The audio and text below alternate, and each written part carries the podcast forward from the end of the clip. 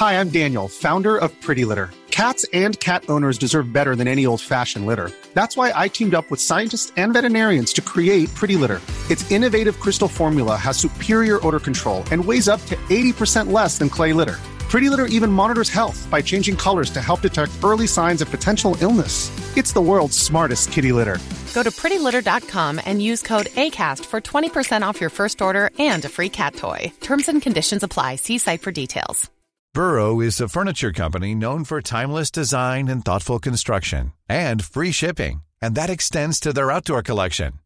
Their outdoor furniture is built to withstand the elements, featuring rust-proof stainless steel hardware, weather-ready teak, and quick-dry foam cushions. For Memorial Day, get 15% off your Burrow purchase at burrow.com slash ACAST and up to 25% off outdoor. That's up to 25% off outdoor furniture at burrow.com slash ACAST. Hi, I'm John McEnroe. I'm Bjorn Borg. This is Martina Navratilova. I'm Mats Wilander. I'm Stan Wawrinka. I'm Lleyton Hewitt. I'm Andy Murray. And you're listening to the Tennis Podcast.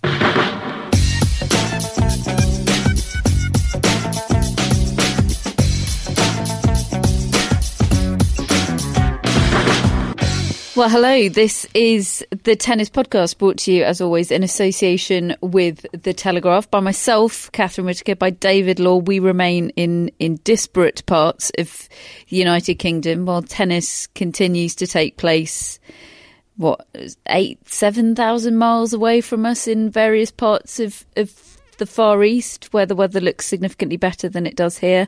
Um, there have been several winners on the WTA and ATP tours this week. Bits and bobs of of news. Not a lot of admin-based tennis news this week, David. The listeners are going to be disappointed. I, I that's that's that's what people tune in for.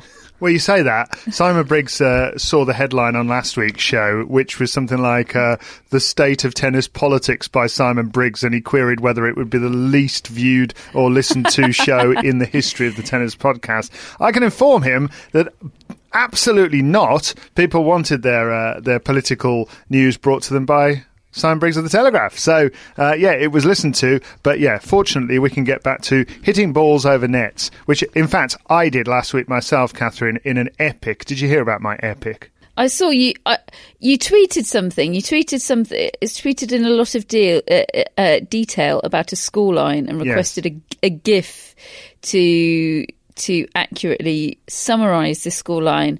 And I found myself trawling through the ATP WTA results app, thinking, what like what match is he talking about? Like, I don't that that didn't happen. what what what where was this drama that I missed? Yeah, and uh, yeah, it took quite a long time for the very disappointing other shoe to drop. Yeah, yeah, it was me and my friend Simon. Uh, not not that Simon, who I've never actually played Simon Briggs yet, uh, but I did play uh, my mate Simon. I suspect David he would beat both of us. I'm I Oh, well, that's the gauntlet has been thrown down. Uh, not only am I going to get revenge against you, I'm going to defeat Simon Briggs next time I see him. But yes, uh, my I've never beaten this guy who, who I played the other day, and I got to match point twice, and uh, and I still failed to convert. So um, yeah, did you choke?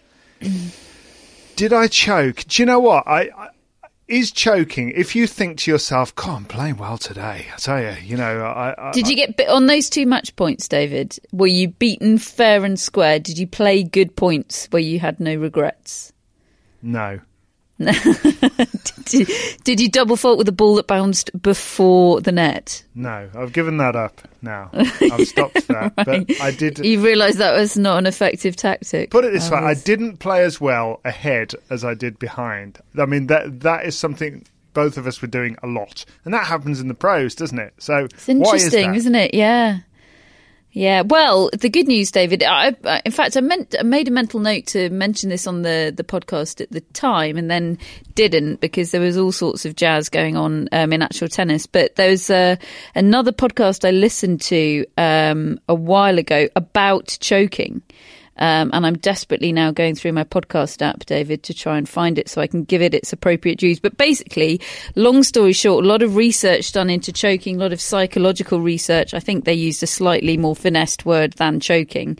Um, but it is, you're more likely to choke the more intelligent you are. Oh, really? Oh, well, I'm a genius. Correlation correlation between intelligence and choking is the bottom line. Oh, that's quite useful. Yeah. Well, anyway, I- the, the, uh, the gift that I chose in the end, Catherine, was one of Andy Murray just sitting on his chair, roaring in clear frustration. Uh, because that's what happened to me. I ended up losing 7 5 in the tiebreak. And uh, so, yeah, on to the next one is all I can say. Um, but yeah, I think the the real tennis world has been more more successfully followed than my own uh, this week. I think was it an episode of Freakonomics? It was, yes. Radio? It That's was right. Freakonomics, yeah.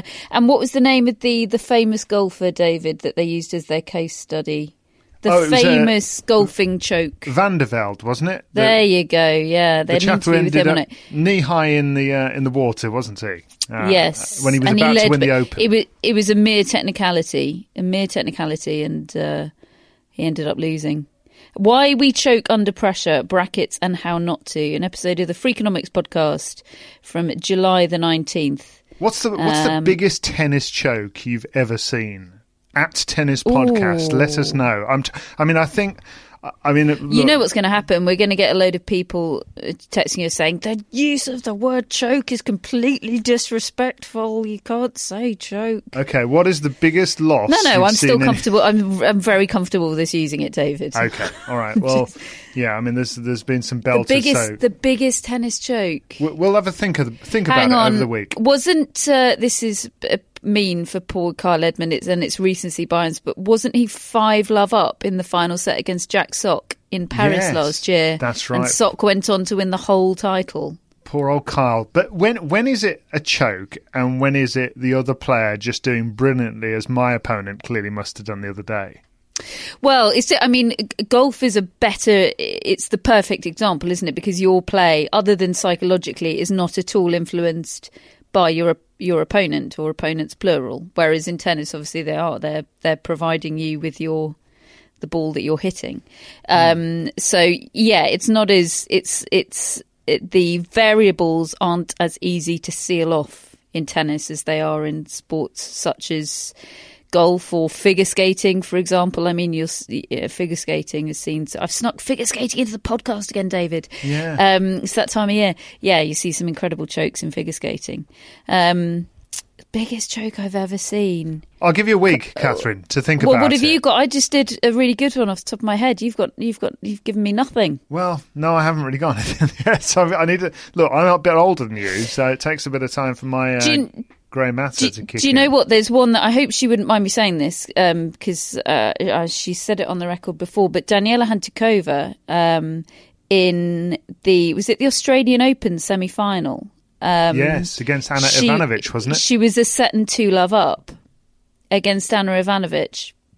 Uh, and she said she lost her serve to go. She, I think she won the. Was she six love, two love? It was some. She was playing extraordinarily well. It was either six love or six one first set, and then she was two love up, and I think fifteen love, and then she lost three po- points in row. And she said in her mind, as preposterous as it sounds, she said in her mind she was like, "It's over now. It's it's it's gone. It's gone away from me. I'm going to lose this." Yet the scoreline was still saying she's six love, two love, you know, fifteen forty or whatever it is, which Oh, is wow. extraordinary. And, and she did, and she did end up going on to lose it. I mean, that's yeah. I mean, and she's you know she says she lost it. uh, I mean, Ivanovic still had to had to beat her. You know, all the caveats about not taking anything away, but you know, Daniela describes this enormous, uh, from the outside, ridiculous shift mentally.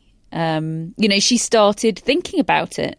She said she started thinking about the position that she was in, and everything changed. Rather than, you know, doing everything on instinct, she suddenly sort of went, "Oh, I'm a set and, and two love. It can it can only get worse from here." Yeah, this is what So- happened to me uh, at the the Henley-in-Arden Tennis Club, where there was only me and this other person uh, in the whole club. it was deserted.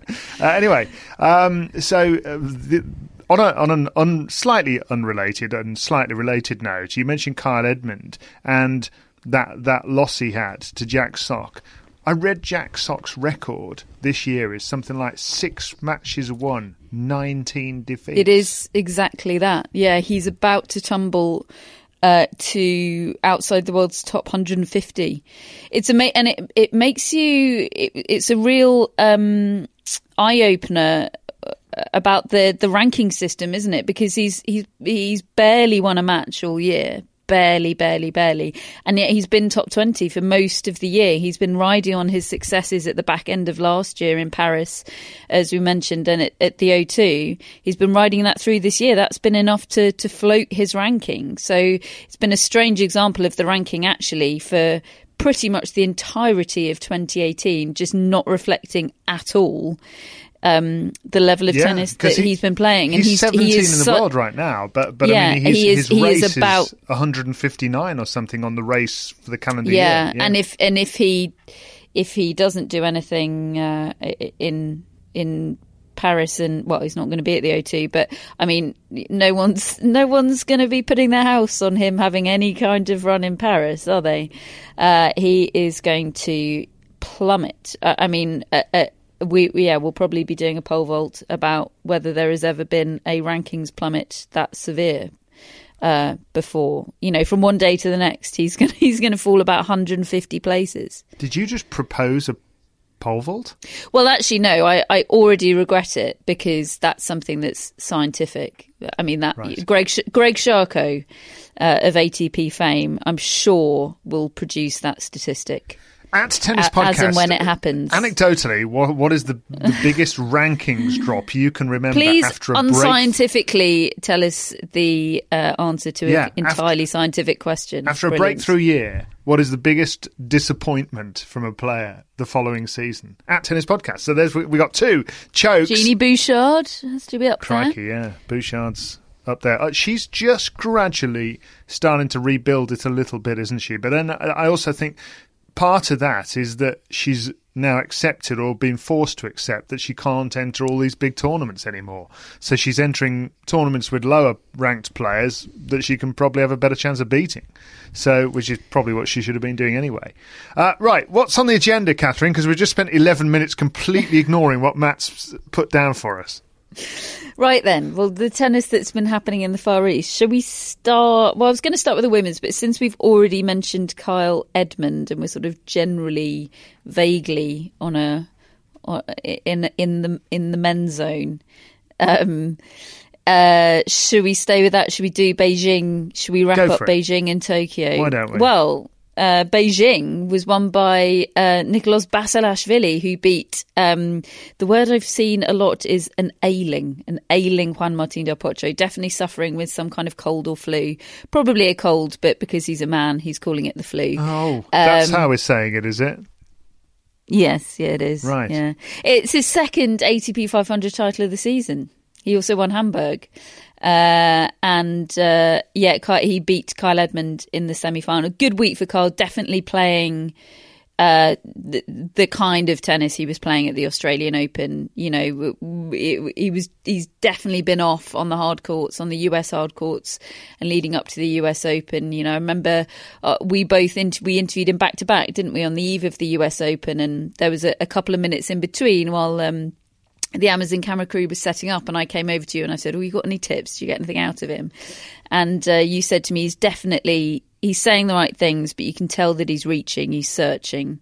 Um, well, he he he definitely found it. I think uh, in Beijing last week, really really big week for him. However, he's still yet to win a title, isn't he? And let's face it, on on paper, that was a really, really big opportunity for him. I'm, I'm sure psychologically he'll be leaving, you know, saying, good week, brilliant, you know, positives far outweigh negatives, but it is just another little opportunity missed. And I'm I fa- I was thinking about this earlier today. I, uh, w- I'm fairly sure about six months ago we had a similar conversation about Kyle that that he he needs to get over this hump. That he is yet to he's he's yet to reach a final, isn't he? Or is that right? No, is- I think he reached reach a final ti- this year. Didn't he reach the Rabat final? Something like that. Yeah, he's Or, he's or yet to win a title. Rabat, That's it. Morocco. So- yeah, he's yet to he's yet to win a title and for sure. and and that just feels out of sync, really. You know, it- he he needs to get that sorted one way or another. And I mean, I know that's stating the obvious, but here's a player who's just incrementally knocked down the barriers in front of him. He's he's he doesn't do one after another lots lots in a row, but but he'll suddenly he'll suddenly have a breakthrough, and he's there, and then he, he's comfortable in those surroundings, and and that's the next one for him. The problem is he's now at a, at a level of tournament, as we were just saying about Bouchard, you start get if you get go the other way and you start getting into these better tournaments, it becomes harder to find tournaments that you can win without having to play way above your ranking and beat players ranked higher than you. But you know there will be tournaments. Uh, I don't know whether it's uh, the the early part of next year or, or whatever it might be now but he needs to get a, a, title win because then you just you you must surely feel differently when you're just holding a trophy. It, it must do. Oh, I mean, without without question, without question. I mean, we see with with players dropping down to play at challenge level just to just to get the feeling of winning matches again. You know, all the pros will say the old cliche about winning. Winning is a habit, and it doesn't matter what level the opponent is. It's the, it's the fact of winning somehow um, becomes a habit. So, and look, he's winning tennis matches again, and and he's imposing his game again, which is most important. You know, Kyle Edmund is not going to win passive tennis matches, is he? So the the signs are good, but you're right. It's it's uh, it's an important hurdle which I think needs to be overcome soon because it's the old thing of you know uh, uh, accumulating scar tissue and baggage, isn't it? It's going to be, it's going to become an increasing thing in his own mind. Um, so, yeah, it'd be interesting to see what he does. Do we know what his plans are pre Australian Open?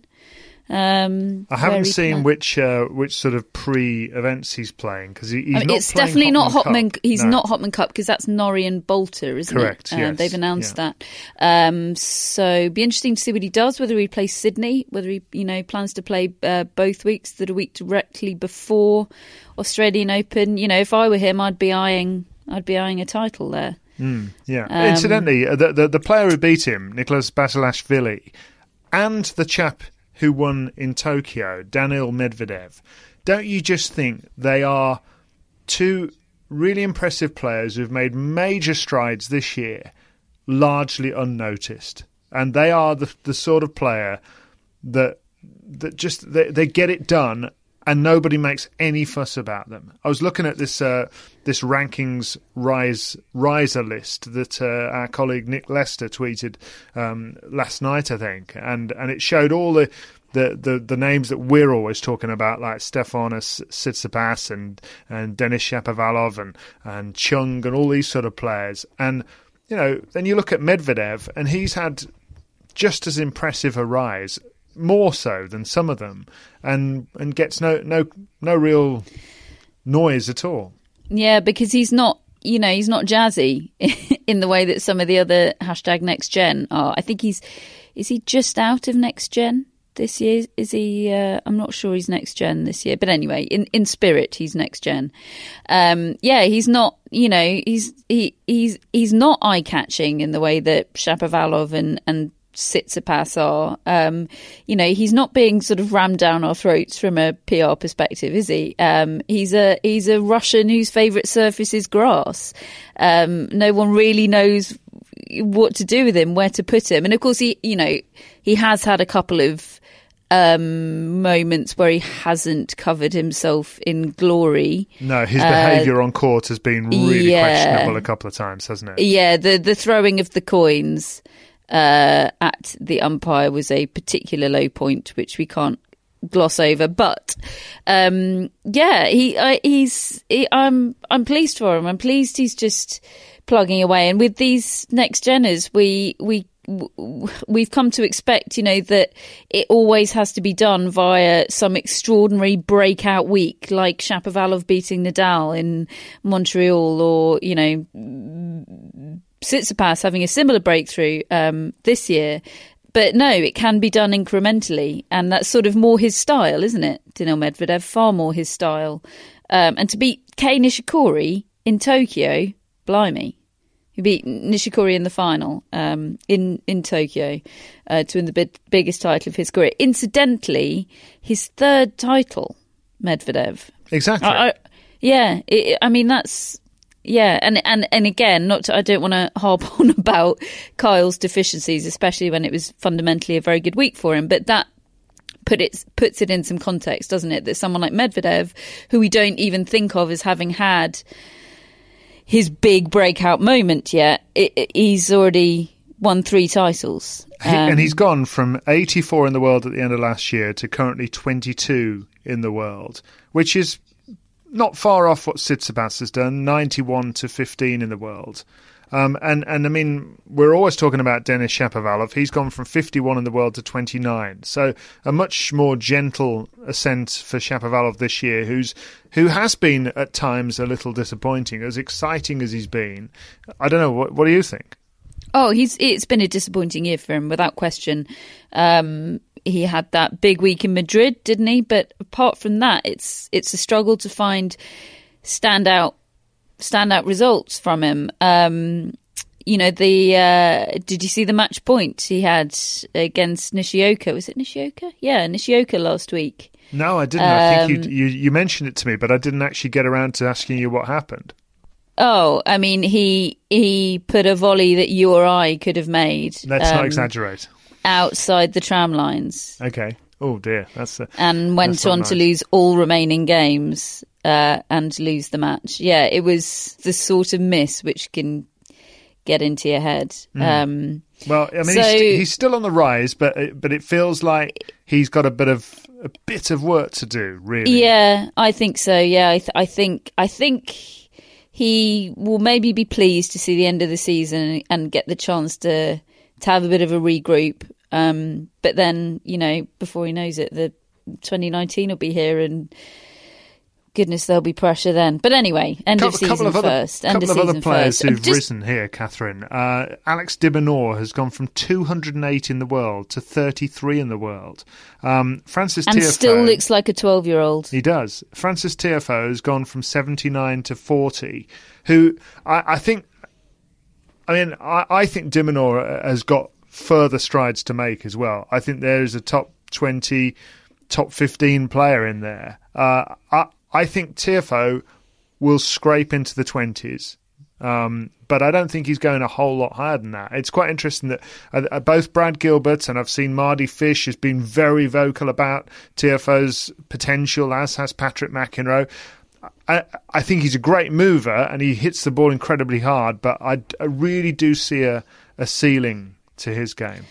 The technique is funky, isn't it? Hmm. Particularly on the forehand, it's funky technique. He gets a lot of return from it. He gets a lot out of it because of the power he applies, but it doesn't feel eff- efficient, like efficient tennis to me. Do you know what I mean? Like he's expending a heck of a lot of energy to to get that power on the ball. It's not easy power, is it? It's um it's effortful power somehow. And yet he's a naturally great mover. He's obviously a very fit guy um, and seems very committed to his tennis, which is good to see. But yeah, I think there's a a natural technical ceiling um, in a way that there there might be a sort of physical ceiling for for de Minaur, um, but.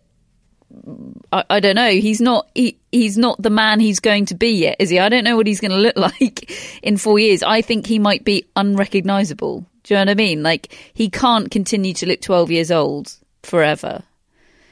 Um, But you know, you, So- you- you know how I've been asking everybody to tell me a, a good box set to watch recently. I, I can imagine. found one, David. Don't you, David? You found one, I found one. Friday Night Lights, folks. and you were you were ashamed to tell me about it. And Well, I thought you would said, diss me. Yeah, I thought you watched would- all of it in about six days. I thought you would be Love it. scathing, and I was. I, I mean, I, A, I, I a think. sports-based TV drama, David. yeah, I absolutely it, I- not. I, thought it wasn't going to be worthy enough, to be honest. And then, and then, and I actually let a whole night pass before admitting it. and uh, and then, and then when I did, you, you told me you were delighted with it. So uh, very, very supportive of I was, your efforts. I was David. thrilled. Uh, anyway, I could imagine Alex de Minaur not looking out of place in one of those shows uh, where you're, you know, in a high school. And I mean, he's he's probably past high school. Yeah, but he would age, be the he? kid that you know. In all of these high school dramas, they all are like twenty-eight playing seventeen-year-olds. Um, he would be. He he he looks too young. He looks too much like a real school kid He does. He does. He does look like to a, actually play a school kid. a character in Neighbours. Um, do you know what Neighbours yeah. is?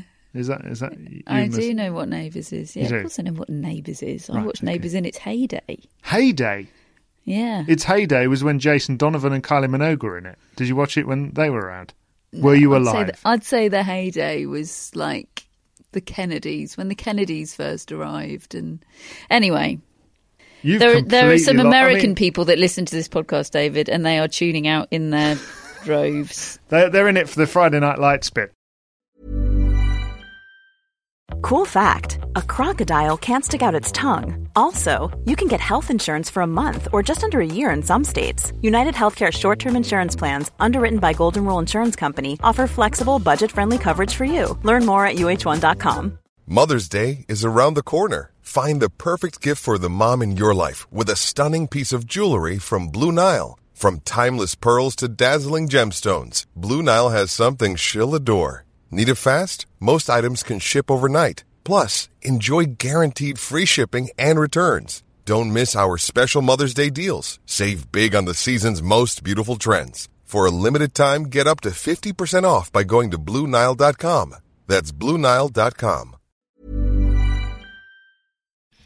Hello, Tennis Podcast listeners. David here. Now, you might know that I love a bit of cooking, and I think I'm quite good at it. But if I'm honest, even I get fed up trying to work out what to do every night. That's where Home Chef comes in.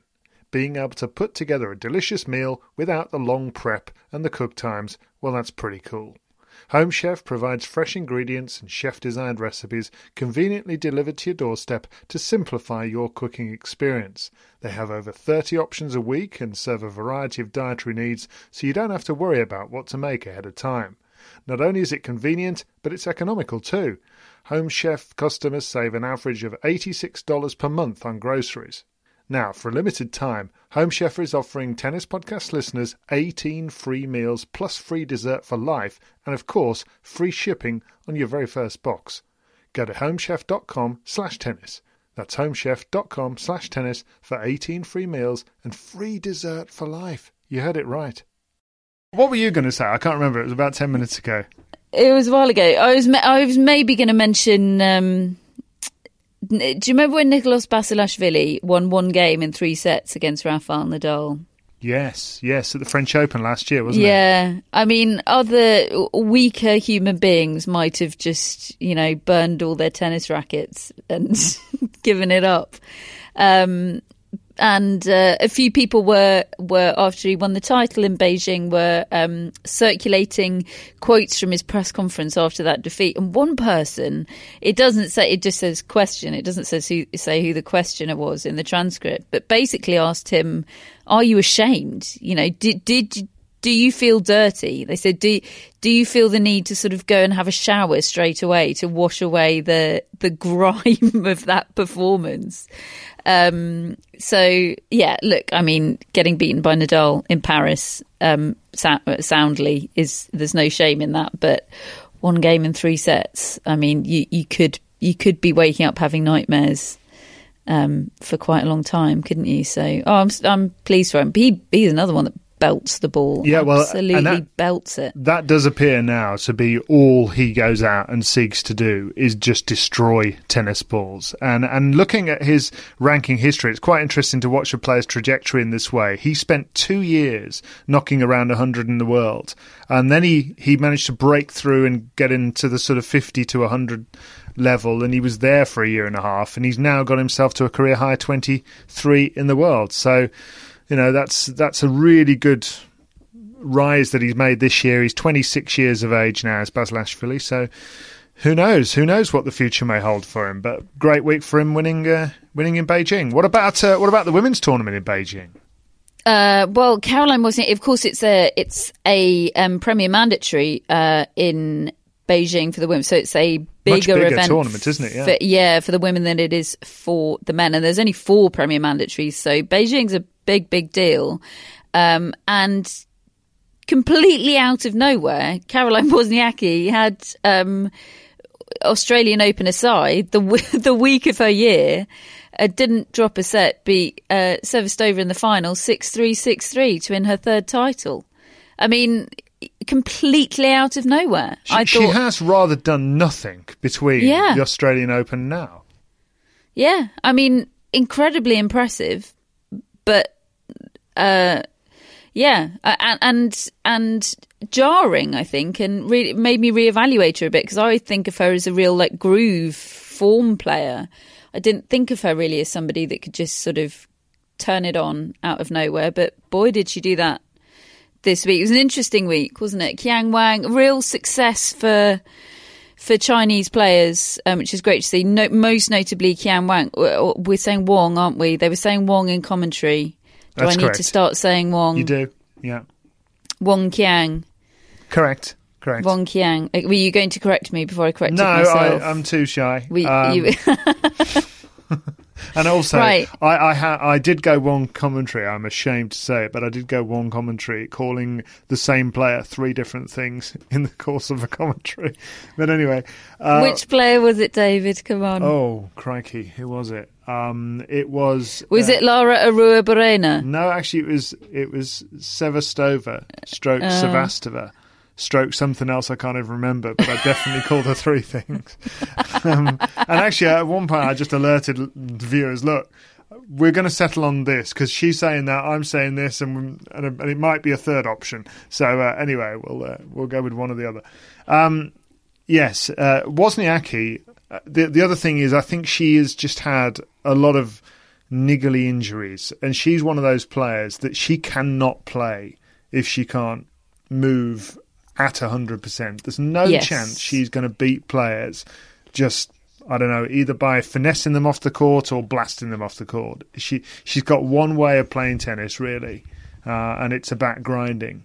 Uh, and I, and I don't I don't mean that as a criticism of her, but it was quite jarring to look at her record for the year this year um, when I was commentating on her in, in Wuhan, and to think here's the Australian Open champion, and she still hadn't qualified at that point for Singapore. You know, it was it was still actually it was still up in the air at that point. If she hadn't have had, and obviously she's made it now comfortably, but yeah, I mean, she. If if I look at her year here after the Australian Open, I think she had a, a good run for a little while after that. She um, made the semis, absolutely brilliant run in in Doha semis. She managed to beat Kerber, but then after that, in Indian Wells and Miami, she didn't get past the the fourth round. Um, she didn't do much on the clay uh, as as per usual. It's not her favourite service. Didn't make a semi final on the clay at all. Won at Eastbourne, and then after that, second round Wimbledon, second round Montreal, second round Cincinnati, second round US Open. Second round Tokyo, and a lot of these are buys. So she was just not winning matches at all. Um, and then Wuhan, she got beaten by Monica Puig. I commentated on that match, and she just got knocked off the court. And then here she is winning Beijing, beating Belinda Bencic, Petra Martic, Anett Kontaveit, Katerina Siniakova, uh, Wang, Wang Qiang, and then Anastasia Sevastova, 6-3, 6-3 in the final. Didn't lose a set. I mean, that is that is mightily impressive. Yeah, it's absolutely brilliant, and it's been a it's been a long time, isn't it, since she won uh, a Premier Mandatory? Has it been? Is it was it 2011? Did I see that stat? Uh, it's That- been a I'm long, sure. long time since she won a Premier Mandatory. Um, Certainly. Um, so yeah, I mean that is that's huge. Let alone and and I had just I before last week when it became apparent that that victory um, had qualified her for Singapore, I had just sort of mentally assumed that she was there. Um, uh, you know, uh, and I think it's. im- I I personally find it important for those the end of year championships that the that all the Grand Slam champions from the year are are present. Maybe that's old fashioned of me, but I'm. I yeah. I, I think it's right. It wouldn't feel right. No, It wouldn't feel right, yeah. Last year we didn't have Sloane Stevens there because she she'd had uh, uh, not you know obviously she'd had the, the very serious injuries in the first half of the year. Um, but actually, the the one player who's not going to be there unless there are withdrawals now is Aryna Sabalenka, who a week ago we thought might make it, but she was eventually knocked out by Wang, wasn't she? In the the quarter semi-finals, semi-finals. Yeah, absolutely brilliant performance by Wong and and total drama, thrilling um, inputs from Peter McNamara um, in the in the on court coaching department. Such as? Um, well, he's just incredibly honest. She's like, "What do you want me to do?" And he's like, "I don't know. I don't know." um, and there's a lot of he's not afraid to talk about the opponent. A lot of the time. Um, uh, those on-court coaching exchanges, it's it's to a fault introspective, isn't it? It's what you need to do. Don't worry about what she's doing. This is what you need to do. And he was all about, look, she's playing brilliant right now because she went three love up, didn't she, Sabalenka, um, at the start of the match and ended up losing in, in straight sets, seven five, seven five, I think it was. Um, and he said, just he, I think he came on at three love, you know, and he just said, look, you will get a chance. You will get a chance. This is how she rolls. Wait for your ch- keep doing what you're doing, and you'll get a chance. And mm, lo and behold, it came. She was waiting for it. She was ready. She she pounced on it. And then he, I think he came on at the end of the first set, you know, when it really felt important for her to hammer home that advantage and, and not let Sabalenka get a grip at the start of the first set. And he said, she is a confidence player. She's all about confidence don't let her get on a roll. It's it's imperative. He said this next game is the most important one of the match. You have to win it. You can't let her get her foot back in the in the door because then it'll, it'll, be all about her.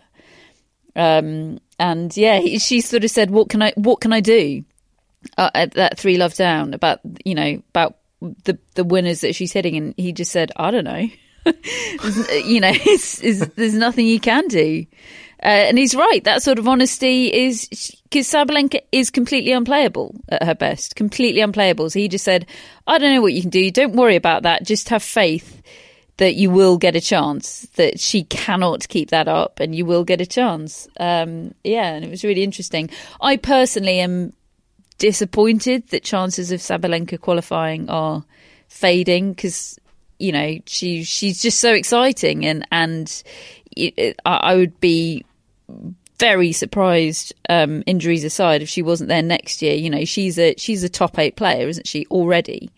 Um, really. Um, so yeah, it's a shame. I, I, still wouldn't rule it out. She's playing Tianjin. She's down to play Tianjin and Moscow next week. So I mean, she's going to be exhausted at the end of the year. Tenth she? place, she is currently. She does need a withdrawal though, um, and she does. Uh, Simona, Simona, Halep is the one who hurt her back, wasn't, and had to withdraw, wasn't she? Um, so, um, but she's she says um, there's no question of surgery, and I'm definitely going to Singapore.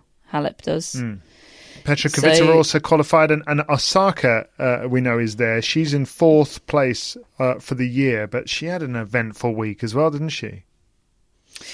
Goodness me, she did. Yeah, she. Um, well, the week started, but I think mere minutes. Uh, inconveniently, David, after our podcast recording last week, um, she did her pre Beijing press conference, um, and she was asked by the assembled media um, about the incident. The incident that seems reductive somehow, doesn't it? About what happened in the U.S. Open final, and and it was it's pretty harrowing what she had to say, really, and the way she had to say it. That she she doesn't like to think about it still.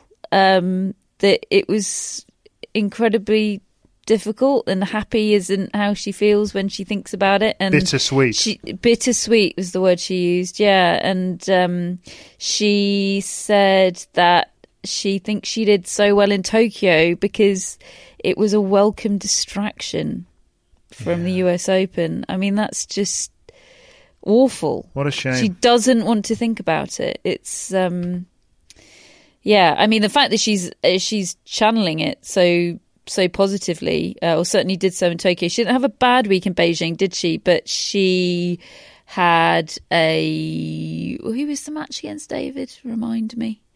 Which one?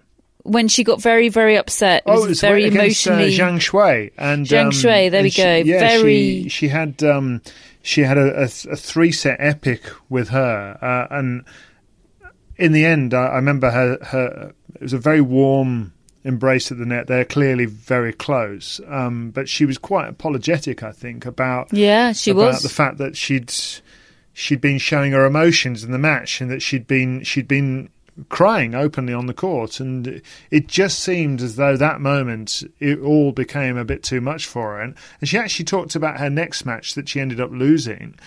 That even though she lost, she was just pleased that she behaved better. And it's it's it's quite an interesting mental case study at the moment, isn't it? Because I mean, Osaka is a different kind of personality to to most players we've ever seen before. Anyway, I, I can't remember someone coming across quite like she does, and I don't really know what's going to happen from day to day with her. And it, and it will be interesting to see what happens because not only is her success rocketing at the moment. I, I've noticed how her social media channels have just gone off the scale.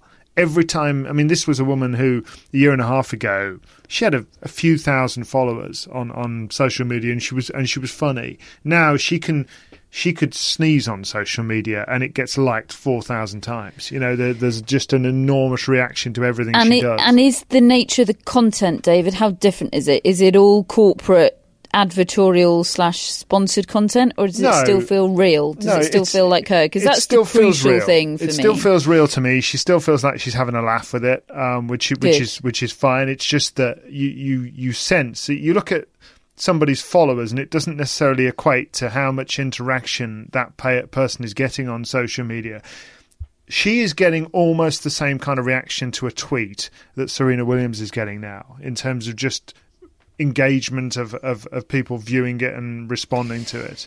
yeah Um, not everyone wants to see a topless serena williams singing i touch myself though do they which is what we got last week on serena williams Is that isn't it? Wasn't that? social media it was for a brilliant some sort of cause, isn't it? cause I don't know what a it brilliant was. cause and i guess the fact that we're talking about it now is for for um breast cancer awareness Ah, right, um brilliant cause and i guess the fact that we're talking about it makes it justifies it in itself however I, I, it was i found it pretty startling have you not seen it N- no, no, I, right I it's haven't. it's serena williams a cappella singing i touch myself Right.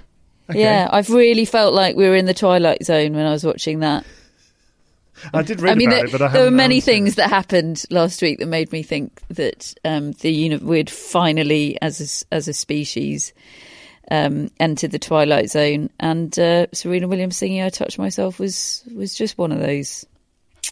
Indeed. There- Well, I tell you what, just just a, go. a s- a minor note here. I'm I'm currently watching uh, what I, what I, what it turns out are brief highlights of Bradley Klahn against Nick Kyrgios. Kyrgios having taken the first set in Shanghai in the first round, and then Klahn has won the second set. And I'm telling you, Kyrgios is not not really trying. He's slapping at balls. He's there's and there's hardly anyone in the crowd. Shanghai, of course, is where he had his incident, isn't it, with um, with uh, Zverev, Mischa Zverev, a couple of years ago. Yes. Um, and and Kyrgios has been beaten anyway, six three in the third. He also did a thing which I wasn't going to mention because I just don't think he deserves the airtime. Um, but he did a thing last week, didn't he, where he uh, earnestly said in press that a doubles player uh, whose name escapes me, not one I'd heard of, I must admit, uh, was now his a coach, and he said, "You can quote me on that. He is my coach." And then everybody wrote about it and uh, quoted him on it because people take an interest in Nick Kyrgios and wish him well and and uh, want him to flourish in his career because, in the words of Mohamed Lahyani, he's good for tennis. And then he took the piss out of everyone for writing about him, took the piss out of the media for being gullible um, because that bloke isn't his coach. And I just thought you sneer. It was sneery, and I just felt like okay, we won't we won't give two hoots about you then, Nick. We won't write about what's going on with you. Why should we care if you're going to make fun of us for caring? I do I re- the- it the- really annoyed me. I know, I know he thought it was just a little prank, and I know Andy Murray did something similar on April Fool's Day about Ross Hutchins being his coach, but it just felt sneery and misjudged, and I just big time I, I rolled and just thought. Nick, you, you're too. You tennis wise, you're an irrelevance. People will stop writing about this stuff, and then it's not going to be very funny. Well, he does need some results soon because uh, people are starting to not take interest. Actually, now it seems to me uh, uh, because because not nothing's happening. Nothing's happened this year in in his career really. Um, Stan Wawrinka's just been beaten by Borna Coric, who's who's also had a, a steady progression this year. He's actually made some real strides. Um, so yeah, so a few results there from Shanghai as they happen here on the tennis Live. podcast. Irrelevant. Live, soon to be out of date tennis news Yeah. that you could just uh, look up on the internet. Great. That's what the people come here for. Let's sell the Um, show. That's what I say. A couple of other bits and bobs, David. Kevin Uh, Anderson, what a great bloke. How about that? Yeah, Kevin Anderson in being a great bloke news, not news, but you know, latest latest instalment of Karen Anderson being a great great bloke. Um, he was thanked by also lovely bloke uh, Matt Ebden uh, on social media because he Anderson agreed to play their match on Wednesday. Uh, a day later than I think was proposed, um, in a gesture to give Ebden more time to recover from his illness. And Matt Ebden said, quote, authentic people with character are hard to find. Not too sure how many people out there would do that. He's absolutely right. I'm not sure there are too many people. Even, you know, the good eggs out there, uh, their competitive juices might prevent them from from such a gesture. And yeah, we was it last week or a couple of weeks ago that we were talking about the, the fact that there are disappointingly few uh, in tennis that are prepared to to stand up for anything and and for that reason Kevin Anderson really stands out and deserves deserves credit. And yeah, he's he's a lovely bloke, isn't I, he? I remember that happening once before, by the way, uh, about. Crikey, we're going back 25 years to Miami final, Pete Sampras against Andre Agassi, and um, which one of them was it? Sampras got a stomach bug. That was it. Sampras got a stomach bug, and Agassi agreed to delay the final so that they could still play it. Um, and, uh, Wow. and and Sampras ended up beating him, which uh, was a bit of a, bit of a shame for uh, for old Andre. But anyway, it was a nice move. Um, we've also got uh, yeah, I, that, do you know what that reminds me of? Not, uh, I, I don't think I can say the names, um, but two players on the Champions Tour uh, playing a final. Uh, and uh, one was really struggling uh, with injury, couldn't serve at full strength, and, and the other would probably have beaten him anyway because was the stronger, younger uh, player. Uh, but you know, as is the way on the Champions Tour, you know, it's an exhibition circuit. The the stronger, uninjured player, uh, player, uh, yeah, uh, started being very, very kind um, to the injured player and took it into a into a into a Champions tiebreak, made it look competitive. Uh, and uh, the other one uh, went ahead and uh, and turned it on for the Champions tiebreak, won the thing, and I saw a the runners-up trophy being thrown in the bin backstage afterwards. who are the players? Am I allowed to say? I don't know. who are they? Well, I don't know. This might actually be groundbreaking news because the uh, this might get edited out, mightn't it? But the, the one that did the uh, the bad thing or the uh, the alleged bad thing was Stefan Edberg, repeated winner of the the Stefan Edberg Sportsmanship Award, and the uh, runner up trophy in the bin player was Goran Ivanisevic. Runner up trophy in the bin. It's one of my favourite Champions Tour memories ever. Sensational. Love it. Okay, right. Well, what else we got to talk about? Fed Cup and Uh, backhands Yeah, Fed Cup is coming to. coming home. It's coming. Is that a thing? It's coming to the UK. The British are coming. Yes. Uh, we're hosting it for the first time since 1993. So the top group of the Europe Africa zone will play at Bath University, uh, my mother's alma mater. Lovely city, Bath, uh, in February. Lovely. It's great news. That is nice. That is really and and and hat tip to my good friend and uh, colleague at Queen's, Stephen Farrow, who now looks after all the, the competition and tournament side of things at, at uh, in British tennis, and he actually was quite instrumental in arranging that. So uh, no brilliant well done there. him and it's and it it feels right because we great britain have been so unlucky with draws for the fed cup in terms of always having away ties always we we haven't we haven't had a stage in the UK for women's team tennis for for goodness knows how long certainly not since you know Jo Konta rose to prominence which is such a shame Yeah, so it's come yeah so close. So well done, Yeah. Stephen Farrow. Uh, well done Stephen Farrow What brilliant. else have we got to talk about? Well, we've not got much backhands. time left yet, and I know you want to talk about one-handed backhands, but I want to talk about Jo Konta's dog. Right. So- Okay. Should we should we should we delay one-handed backhands against two-handed backhands then? Well, you can. You well. Andy Murray's had his say about. Uh, it was quite quite funny. Um, everybody's always waxing on about how beautiful a single-handed backhand is, and, and I'm I'm just as guilty as anybody. And Andy Murray on his Instagram page decided he would like to state the case for the, uh, the the double-handed backhand. He said, "I'm here to stick up for double-handers. The one-handers are always said to be more beautiful, more artistic, and poetic, but almost all the best backhands in the game are double-handers." Controversial. Almost all coaches say they would teach a double-handed backhand because it's a more simple, effective, and efficient technique. Art doesn't need to be complex. There is beauty in simplicity. Double-handers for the win. What do you think, Catherine? Yeah, I mean, I don't disagree with what he says. Uh, you know, I, I'm aware that coaches teach would teach a double-handed backhand. It's more simple, effective, efficient. La di da. Uh, yes, almost all the best backhands in the game are double-handers. Um, don't disagree with any of that. There are some all-time brilliant double-handers out there. The the jump double-handed backhand um, is a thing of beauty. I always think of Marat Safin when I think of that shot, but there are plenty of hit it um, beautifully over the years. Um, but if I had to choose between the very best double hander and the very best single hander for on on aesthetics and artistic basis, I would go for the single hander. And I defy anyone who hasn't seen that slow motion shot of Shapovalov hitting a um, jump single handed backhand. Uh, just make sure you've seen that before you decide. But I've got double hander Yeah. and it's and it's brilliant. I've got a single hander and it's better. Shoddy. Yeah.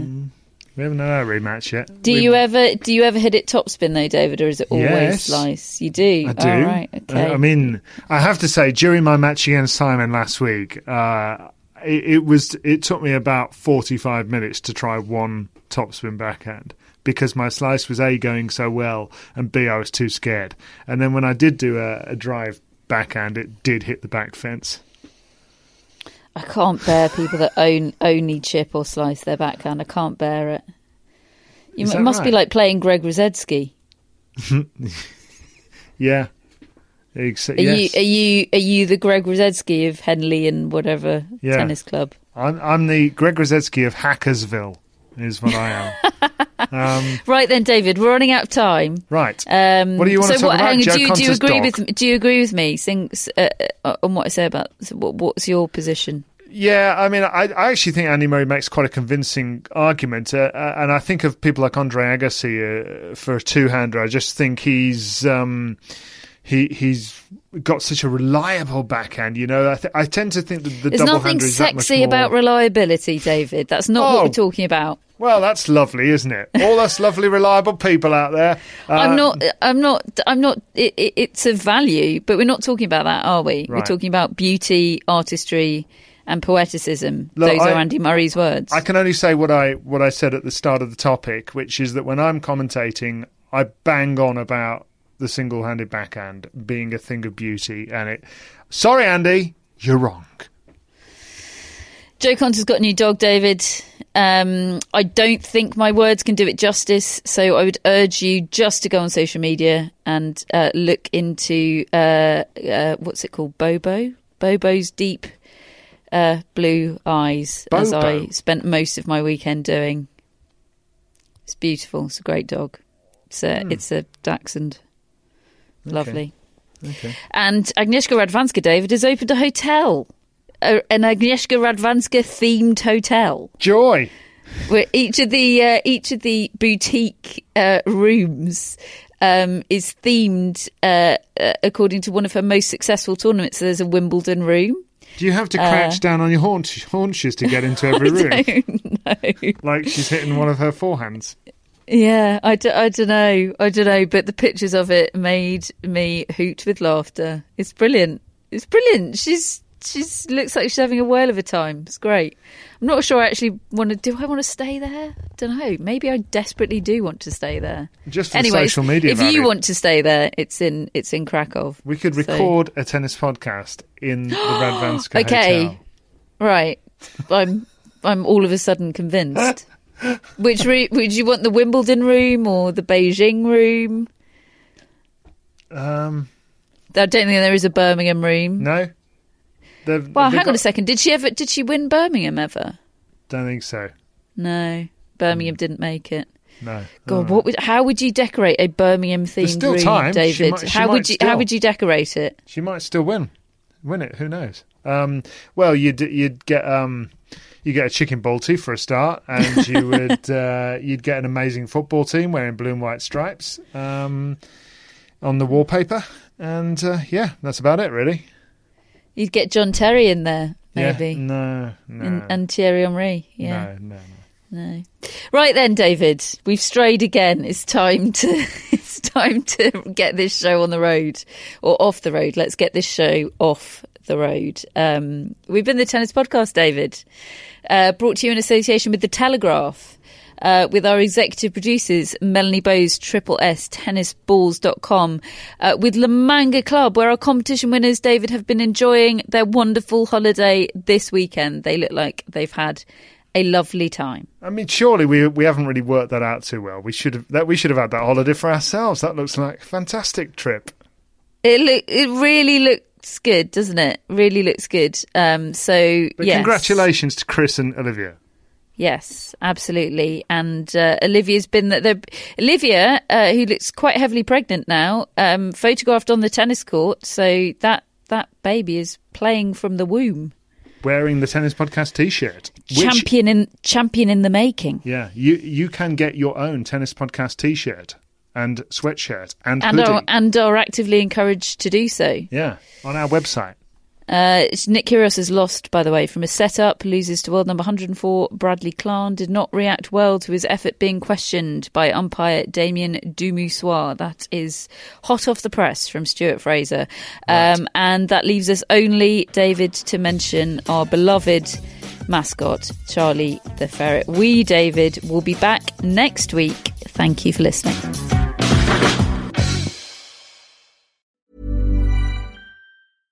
Want flexibility? Take yoga. Want flexibility with your health insurance? Check out United Healthcare Insurance Plans. Underwritten by Golden Rule Insurance Company, they offer flexible, budget friendly medical, dental, and vision coverage that may be right for you. More at uhone.com. Normally, being a little extra can be a bit much, but when it comes to healthcare, it pays to be extra.